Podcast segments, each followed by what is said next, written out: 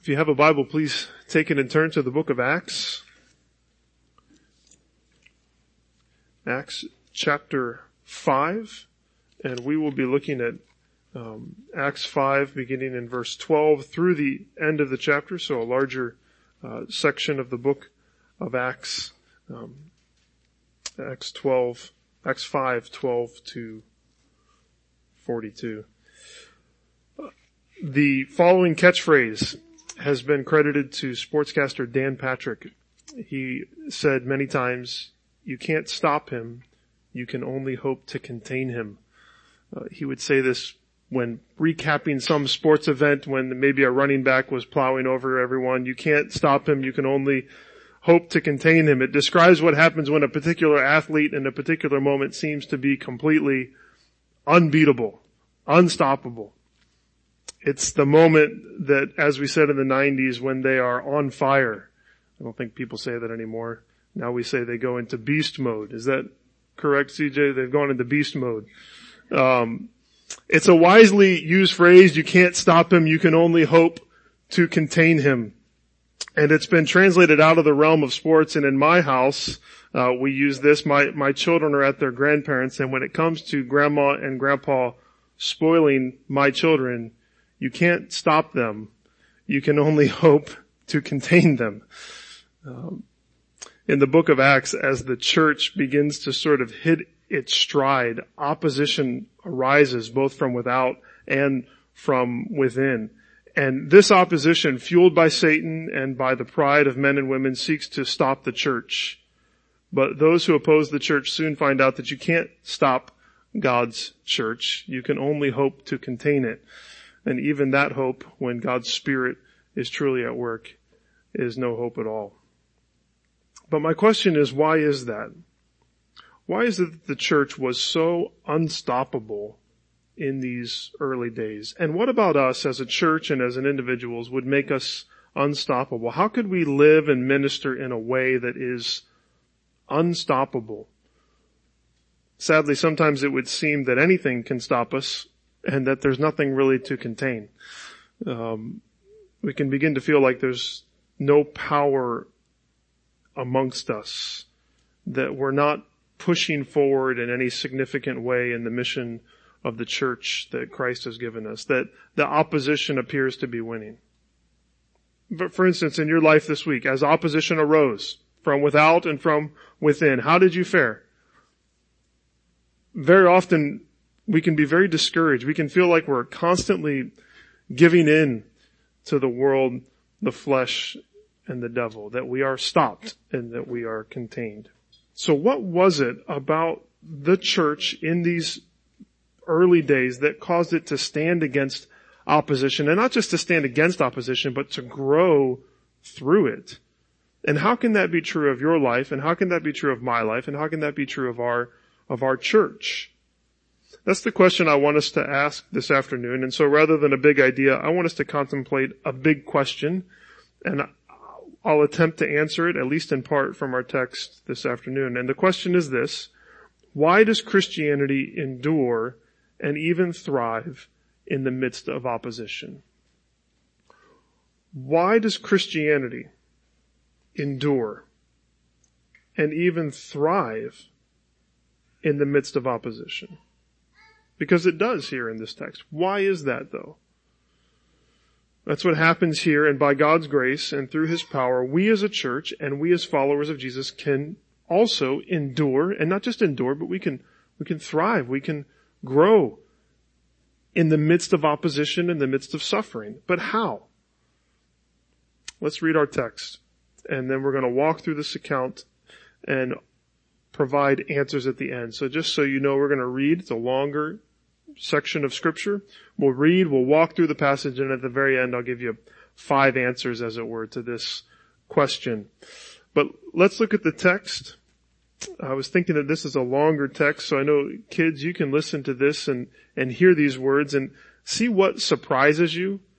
And maybe as you hear these words, I think there's some funny, amusing things in here. Some things that are that kind of make me laugh a little bit. So as we read through this passage, maybe you can see what, what's surprising, what amazes you, and maybe even what's a little funny. Acts chapter 5, and I'll begin in verse 12. Now many signs and wonders were regularly done among the people by the hands of the apostles, and they were all together in Solomon's portico. None of the rest dared join them, but the people held them in high esteem. And more than ever, believers were added to the Lord, multitudes of both men and women, so that they even carried out the sick into the streets and laid them on cots and mats, that as Peter came by, at least his shadow might fall on some of them. The people also gathered from the towns around Jerusalem, bringing the sick and those afflicted with unclean spirits, and they were all healed. But the high priest rose up and all who were with him, that is the party of the Sadducees, and filled with jealousy, they arrested the apostles and put them in the public prison. But during the night, an angel of the Lord opened the prison doors and brought them out and said, go and stand in the temple and speak to the people all the words of this life. And when they heard this, they entered the temple at daybreak and began to teach. Now when the high priest came, and those who were with him, they called together the council, all the senate of the people of Israel, and sent to the prison to have them brought. But when the officers came, they did not find them in the prison. So they turned and reported, we found the prison securely locked and the guards standing at the doors, but when we opened them, we found no one inside. Now when the captain of the temple and the chief priests heard these words, they were greatly perplexed about them, wondering what this would come to. Then someone came and told them, look, the men whom you put in prison are standing in the temple and teaching the people. Then the captain with the officers went and brought them, but not by force, for they were afraid of being stoned by the people. And when they had brought them, they set them before the council, and the high priest questioned them, saying, We strictly charged you not to teach in this name. Yet here you have filled Jerusalem with your teaching, and you intend to bring this man's blood upon us. But Peter and the apostles answered, we must obey God rather than men. The God of our fathers raised Jesus, whom you killed by hanging him on a tree. God exalted him at his right hand as leader and savior to give repentance to Israel and forgiveness of sins. And we are witnesses to these things, and so is the Holy Spirit whom God has given to those who obey him. When they heard this, they were enraged and wanted to kill them. But a Pharisee in the council named Gamaliel, a teacher of the law held in honor by all the people, stood up and gave orders to put the men outside for a little while. And he said to them, Men of Israel, take care what you are about to do with these men. For before these days Theudas rose up, claiming to be a somebody, and a number of men, about four hundred, joined him. He was killed, and all who followed him were dispersed and came to nothing. After him, Judas the Galilean rose up, in the days of the census and drew away some of the people after him. He too perished, and all who followed him were scattered. So, in the present case, I tell you, keep away from these men and let them alone. For if this plan or this undertaking is of man, it will fail. But if it is of God, you will not be able to overthrow them. You might even be found opposing God. So they took his advice and when they had called in the apostles, they beat them and charged them not to speak in the name of Jesus and let them go. Then they left the presence of the council, rejoicing that they were counted worthy to suffer dishonor for the name. And every day in the temple and from house to house, they did not cease teaching and preaching that the Christ is Jesus. Our text last week told us that the cumulative effect of Ananias and Sapphira's death on the church and on the surrounding community was a sense of fear. A feeling of awe and amazement, but also probably some apprehension about not simply who this group of believers was, but also who this Jesus that they were worshiping was. The church was still a place that was filled with great grace, but there was also this growing respect and awe for the believers regarding who they were and, and who Jesus was. And here, immediately following the death of Ananias and Sapphira, Luke gives us another one of his summary statements regarding the early church. The first one is in chapter 2, uh, which focused on the devotion to the, their devotion to the apostles' teaching and to one another after the, the day of Pentecost and when people were gathered in. The second summary statement we saw last week in chapter 4, and it highlighted the generosity of the church, how people were selling everything and giving to one another. And this one here in chapter 5 verses 12 through 16 emphasizes a few things, but it emphasizes in particular the miracles and the healings that were happening in the early church. As you read this summary, the picture that, that you get of what happen, what's happening in Jerusalem might look a little something like this. There's this group of probably 15 to 20,000 believers, meaning people who had come to believe in the message of the apostles concerning Jesus, that he was the Lord and Messiah. And they're all gathered together. Uh, given that, that large and this growing number of people, it's obvious that the, the presence and the influence of the followers of Jesus is steadily growing in the city of Jerusalem. It was exponentially growing.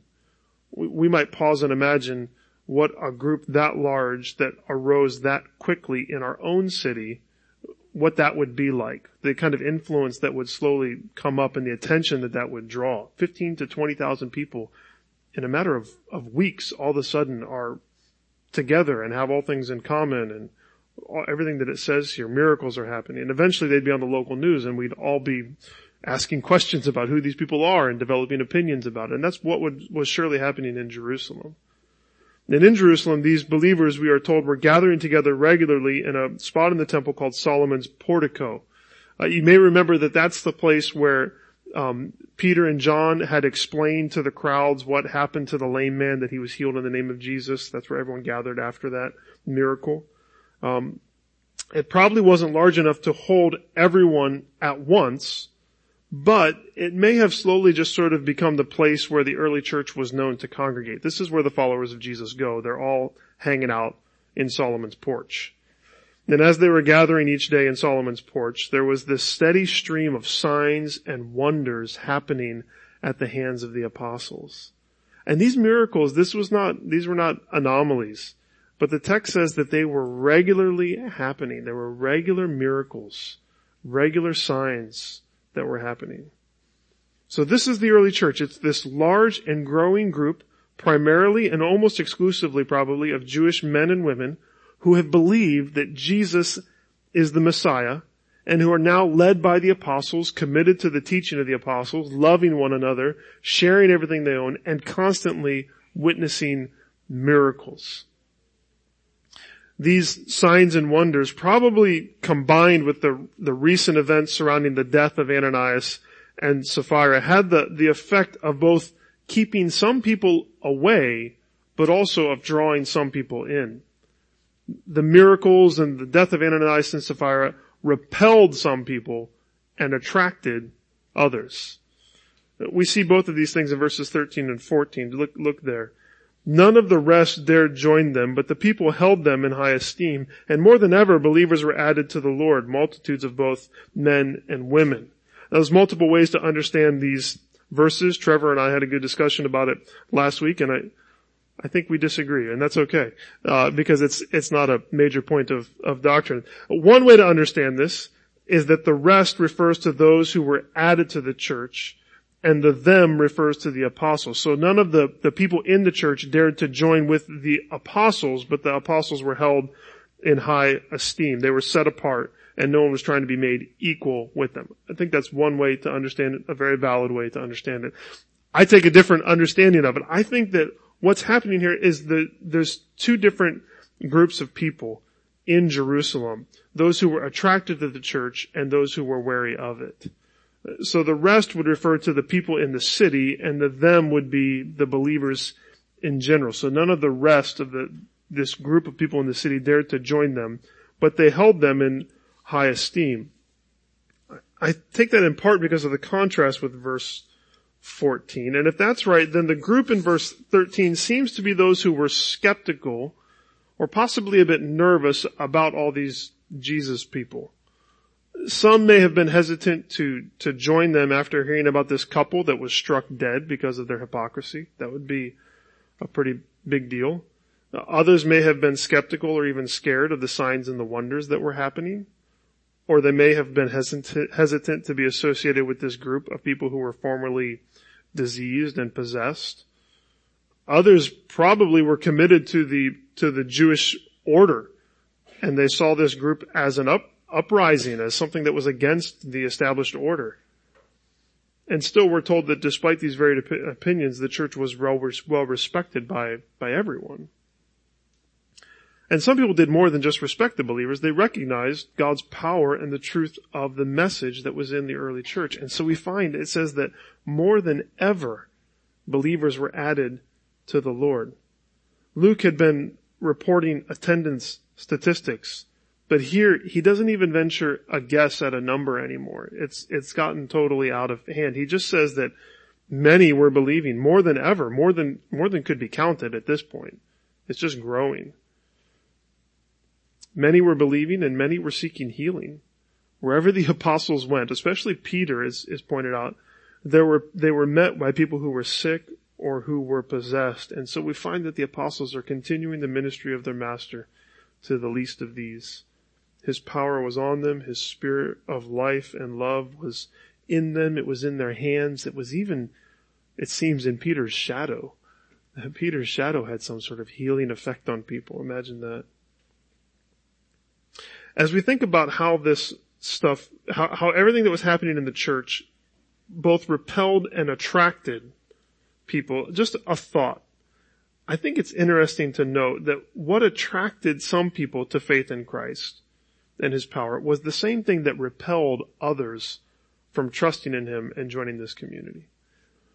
It, it reminds me, it makes me just pause and say that as a church, we should be hospitable and we should be careful uh, in thinking through um, how people in our city view us as the people of God gathered in a particular place. But we should also be careful of thinking that we know what's going to attract people to the gospel or to our church, um, and what will repel them. We should not imagine that we know exactly what it is that's going to draw God's children into His flock the Lord knows who are His.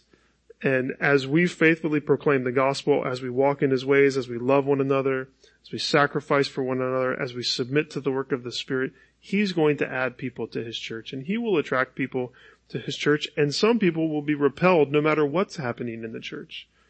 Can you imagine if we had a continuous stream of miracles happening in this church?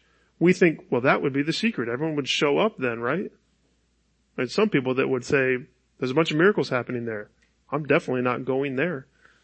We don't know what draws God's children in, and so we should be careful, but just to be faithful in the ministry that God gives us. As we think about these people who are repelled by what was happening within the church, we're led into this account of, of verses 17 through 42. So the, the church is growing under the teaching and the power of the apostles, and the response of the chief priest and the council uh, who are the Jewish leaders of that day there in Jerusalem. The response was to arrest uh, not just Peter and John this time, but they arrested all of the apostles. Can you imagine? They all got thrown in jail. This was certainly because they had not listened to the previous warning, which was uh, this injunction given by the authorities in chapter 4, which was you are not supposed to teach anymore in the name of Jesus. And you remember they said, well, we're going to anyways. So they knew they weren't going to listen to it, but they hadn't listened to it. And so they throw them in prison to maybe quiet them for at least a little bit. But Luke also tells us that they arrested them because they were jealous. Verse 17 says they were filled with jealousy. Jealous of what? The text doesn't outright say, but we can try to connect the dots. Those who were trusting in Jesus were more than likely exclusively Jewish at this point. Uh, those who were um, they they were coming to believe that Jesus was the Messiah, and as they were joining this group, they're starting to submit to the authority no longer of the the chief priests necessarily, but they're, now they're submitting to the authority of the apostles rather than the the Jewish authorities. And so I'm sure they were jealous of their shrinking power. I'm sure they were jealous of the influence that the, the church was having in the city. They're jealous of the number of people that are following the apostles and the excitement that's building around them. They were probably also jealous of all these visible displays of power and the apostle, that the apostles are performing. And all in all, this, this growing group starts to look like a real problem, and this jealousy drives them to arrest the apostles and put them in public prison. Isn't it interesting to read Daniel 6 like we did, and to see that jealousy is probably a large part of the same reason why those guys went after Daniel. They were jealous of the way that God was blessing him. Of course, nothing can halt the spread of God good, God's good news, right? You can try to stop it, but you can only hope to contain it in a prison cell for a little while. And to that end, we find this very understated miracle in verses 19 through 21. Something amazing ha- happens, but there's just such sparse language in verses 19 through 21 about how this angel showed up at the prison in the middle of the night and released all of the apostles unbeknownst to the guards. It's just sort of an afterthought, it feels like in the text. I, I think that's in part because the emphasis is not on the jailbreak, but the emphasis is on the fact that the angel tells the apostles to go back into the temple and to keep speaking the words of life, the good news of Jesus to the people. They had been arrested. Why? For teaching. And now the angel releases them so that they can continue teaching. Their response to this is seen in verse 21. They entered the temple as soon as they could. At daybreak, the text says, and they obeyed God's word by proclaiming God's word to everyone who gathered. They hardly missed a beat. It was like they just had another place to sleep for that night. They woke up and they went back to the temple and did the same thing. It's at this point to me that the story gets a little humorous. I think if I was directing Acts the movie, this would be a fun scene to direct. And I think there'd be a little bit of humor here. Because we find that the religious leaders have gathered together the day after arresting the apostles, and now they're ready to, to deal with it. Maybe they think that a night in this jail cell will have changed the minds of the apostles about disobeying orders. But when they send people, the, the people that are sent arrive at the jail to retrieve the apostles, the doors are all locked, all the guards are in place, and there's no prisoners. All the apostles are gone. This is quickly reported back to the religious leaders, which leads to everyone being completely confused. They have no idea what's going on, but they're not confused for long because someone, it doesn't really even say who, it just says someone, showed up and said, hey, you know those guys that you arrested for teaching about Jesus in the temple? They're in the temple teaching about Jesus. They're doing the exact same thing now they're, they've been released. And to add insult to injury, I find it interesting in verse 26, the captain of the guard with the officers went and brought them, not by force, for they were afraid of being stoned by the people.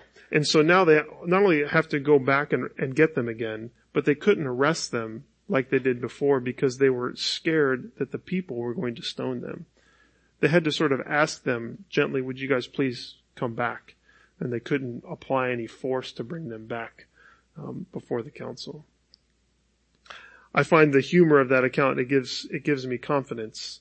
I think it helps us to see the idea that anything, including prison bar, the, the thought that's, that prison bars could stop God's people from speaking his truth is laughable. It's funny to think that you could lock up the apostles and that will stop God's plan and God's good news. So the apostles are brought back before the council. The leaders uh, then bring up two issues. Here's their their beef with the apostles. The first one is that the apostles have been ordered to not speak in this name, the name of Jesus, which they won't even say. But the apostles have not obeyed that command. In fact, they have filled Jerusalem with this teaching about Jesus. And even regions from beyond Jerusalem are now coming into the city seeking out the apostles. And the second thing regarding Jesus who again they don't name, they, they say that the apostles are trying to hold them accountable for Jesus' death. They're trying to lay Jesus' blood on their account. Regarding that second issue, you can understand why they feel this way because whenever Peter talks about Jesus, whenever he's preaching, you know how he talks about Jesus. He says, this Jesus, who you crucified. I mean, he just keeps saying that over and over again. And in fact, they've just said, hey, you keep trying to lay the blame on us. And then when Peter responds in verse 30, he says, the God of our fathers raised Jesus, whom you killed by hanging him on a tree. He says the exact same thing to them. And they did. I think many, if not most of the people in this council were there the Friday that Jesus was condemned to die. And you remember that Pilate washed his hands and said, I, am not, I don't want any of the guilt of this man on my hands. And do you remember what the people said? They cried out, his blood be on us and on our children. They claimed responsibility that day. They were responsible for the blood of Jesus. And not just them, but truly we all are responsible for the death of Jesus, whether we were there or not. Because the death of Jesus is for your sin and for my sin. And if we get a little squeamish about that accusation, it's because we don't want to feel guilty for something like that. Just as these leaders didn't want to feel guilty. But in fact, until we look at the cross and see Jesus dying and confess that it was because of our sins that he died, that he was paying the death penalty that we owed because of our rebellion and sin, that the gruesomeness of the cross reveals the ugliness of my heart. Until we recognize that, then we will never know his forgiveness. We'll just do what these leaders did. We'll try to justify ourselves. We'll try to pass the blame on to someone else or we'll get angry when someone says that we've done something wrong. But if we will admit our sin and if we will acknowledge that our sin brings death and even is the reason that Jesus died, then we will find ourselves on the path towards salvation. Regarding the other accusation, namely that the, the apostles had not listened to the religious leaders' instruction to keep quiet, they give the same response that they did before, which is, we must obey God rather than men. God in Christ had told them to preach the gospel. And God through the angel had just told them to get back into the temple and to preach to the crowds there. And so they are listening to God. They're not listening to these authorities. They were witnesses to all that Jesus said and did, and so they felt that they had to keep testifying. They had to keep witnessing to what they had seen and heard and knew to be true. This truth that if we would not only acknowledge our sin, but if we would repent of our sin, turn from it and trust that Jesus has died for our sins and been raised to make us right with God, then we will be forgiven and will be given the gift of the Holy Spirit. As I look at that and I consider all the pressure that was around the apostles and everything that they seemingly had to lose in this moment, I'm so impressed, I'm so encouraged and heartened by the response of Peter and by these other disciples. But the religious leaders had the exact opposite response. They were not like the people on the day of Pentecost who heard the words of Peter. And the text tells us they were cut to the heart and they humbly said, what do we need to do to be saved? No, these guys heard the words of Peter, these words of life, and rather than being cut to the heart, they were enraged, it says, and they wanted to kill them. And they probably would have, except for Gamaliel. Gamaliel, this interesting guy, probably used by God in this circumstance. He shows up in verse 34. He is described here as a, a Pharisee, so a man committed to keeping the law, as well as a teacher of that law, and a man that was held in honor by everyone. He's a well-respected man. He's a well-respected teacher, a keeper of the law, and in fact, we learn in Acts 22 that Paul was taught by Gamaliel. Paul was a student of this guy. He stands up and he asks that the apostles be taken out of the room for a moment so they can kind of talk frankly amongst each other. And he begins ironically in the same way that Peter did on the day of Pentecost. He uses those words, men of Israel. I'm not sure how much is there, but I, I think it's interesting that they wouldn't listen to Peter when he preached, but they listened to Gamaliel. He then describes two examples from recent history of men who had sought to gain a following and rebel against the established authorities of the Jewish faith. The first guy is Theudas, who was a nobody, who claimed to be a somebody, but when he was killed, everybody who followed him scattered. And Judas, in a similar way, had a following until he died, and all of his followers were scattered. So two uprisings, both of them eventually fizzing out, fizzling out with the death of their leader. And so too, says Gamaliel, these followers of Jesus should be left alone because eventually they're going to fall apart like everyone else. Uh, that is what happens to all such man-made rebellions and revolts and religion, he says. But Gamaliel also wisely says that if this thing were somehow of God, then to oppose it would be to oppose God, which is obviously never a good idea. So in light of this, he recommends a hands-off approach. He just says, leave him alone. Just let it die. And the leaders agree to this. Sort of. They agree to it after they beat all of the apostles and again say, no more talking about the name of Jesus anymore. Gamaliel's advice seems really wise, and it seemed really wise to those who heard him, but we kind of have the inside scoop, don't we? Because unlike Theudas, Jesus was not a nobody who claimed to be a somebody. Jesus was the son of God. And unlike both of these guys, Jesus didn't stay dead. And here we start to see the evidence come together to answer our big question. Why does Christianity endure and even thrive in the midst of opposition? Why does Christianity endure and even thrive in the midst of opposition? I want to offer five answers from this text. Fairly quickly. First, we have God as our final authority. Why does Christianity endure and even thrive in the midst of opposition? Because we have God as our final authority. That's not to say that we are rebels against all earthly authorities. Romans 13, 1 Peter 2 help us to think through what it looks like to relate to governing authorities that are placed there by God. But we find here and we find throughout the book of Acts that the commands of God and the commission of Jesus always take precedence when they are in conflict with the commands of earthly authorities. And because of that, those who would seek to use their authority to undermine the commands of Jesus will fail. Christianity cannot and it will not be crushed by earthly authorities because God is our final authority. And if God is our final authority, then we will always listen to Him even when earthly authorities try to stop us from doing what He's called us to do.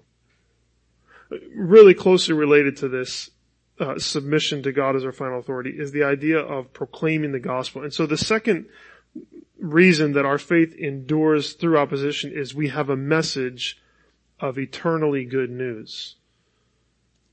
Why does Christianity endure and even thrive in the midst of opposition? Because we have a message of eternally good news.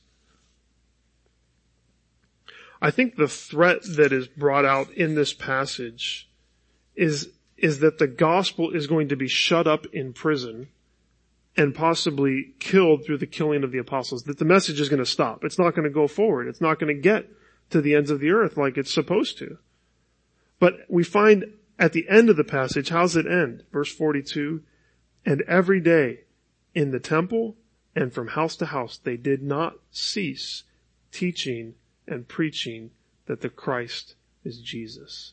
The threat to the message, to the squashing of the gospel comes, but the disciples would not stop preaching. They obeyed God and they obeyed the angel. They didn't obey men. And they did so not only because they knew that their message was true, and not only because they were witnesses to it, but because it was a message of life. That's what the angel calls it in verse 20. To preach this, these word, the words of this life. And Peter, he tells those authorities, he says that their message is about forgiveness of sins and the power of the Spirit in all who would believe. The message that we have is eternally good for all people who will repent and believe. And if we grasp that, then no opposition or difficulty would ever keep us from proclaiming it. We have the words of eternal life that cannot be kept secret and cannot be suppressed. The gospel is characterized in a lot of different ways, but however the gospel is characterized by our friends and by our neighbors or even by the media, we know that it is eternally good news. Don't be ashamed of the gospel. It is the power of God for salvation to everyone who believes. Christianity can't be squashed because this news is too good. It's eternally good. And we can't help but speak it. Why does Christianity endure and even thrive in the midst of opposition? Because we have God as our final authority. We have a message of eternally good news. We have a unique understanding of suffering. We have a unique understanding of suffering. Punishment, like the beatings that the apostles received in verse 40, is intended to make people obey. Punishment brings pain and it brings sorrow and it brings humiliation. And it does it with the goal that those who are punished will stop doing what they're punished for because they don't want to experience pain and sorrow and humiliation again. But how did the disciples respond to suffering? By rejoicing. By giving thanks that they could walk in the steps of Jesus by suffering as he did. It's really hard to stop someone through um, punishment if they rejoice when it comes. Can you imagine being a parent to a child and every time you came up with a punishment, they were happy with whatever that punishment was. You could never stop them from doing anything. Persecution and difficulty caused those other guys and their followers to scatter. But here it causes the believers to rejoice and to be emboldened because it means they look at that and they say, suffering, it must mean that we're following Jesus. We must be doing something right because we're suffering like Jesus did. Christianity endures and it even thrives through suffering because we follow a master who has suffered himself and he's called us to suffer with him. We've said it so many times. Jesus never tells us to go somewhere. He always says, follow me. And we follow him into suffering. He told us from the beginning that suffering would come and that our suffering is a way to share with him and to grow in his likeness. Pain and persecution doesn't crush us as individuals or as a church. Rather, it builds us. It can strengthen us. What is meant to defeat us makes us stronger. Why does Christianity endure and even thrive in the midst of opposition? Because we have this unique understanding of suffering because of who Jesus is tied to this, a fourth reason that Christianity endures is because we have the hope of the resurrection. We have the hope of the resurrection. You remember that when Jesus died, as predicted by Jesus himself, the disciples did the exact same thing that the followers of Theudas and that the followers of Judas the Galilean did. They scattered. Everyone scattered. But here's the thing. Unlike those two guys, Theudas and Judas, Jesus came back from the dead. And everyone who had scattered is now brought back together. And, and they're even now emboldened to follow Christ and to proclaim the gospel. Why? Because by Jesus coming back from the dead, he shows that the, the, that he has power over death itself and that we too if we trust in Him, will be raised to life even if we die. Being, not having to worry about death is a pretty amazing thing. Uh, my kids recently discovered Minecraft. I think they're behind the times, but they figured it out.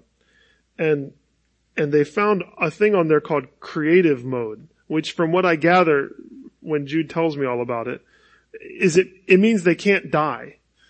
So they can do whatever they want. They can try everything and they have no fear of falling or of failing because they can't die. So they just do whatever they want. And the hope of the resurrection has the effect of making the follower of Jesus invincible. Because what's the worst thing that, that someone can do to us as a Christian? Kill us? They can't ultimately kill us. They can kill the body, but they can't kill the soul. It just means if we die that we are sent to Jesus' side. How do you, how do you crush a people? How do you squash a religion that's filled with people that have that kind of hope? That, that death can't, is not the final word in our lives. The answer is you can't. You can't stop them. You can only hope to contain them. And that hope is a far off hope. Why does Christianity endure and even thrive in the midst of opposition.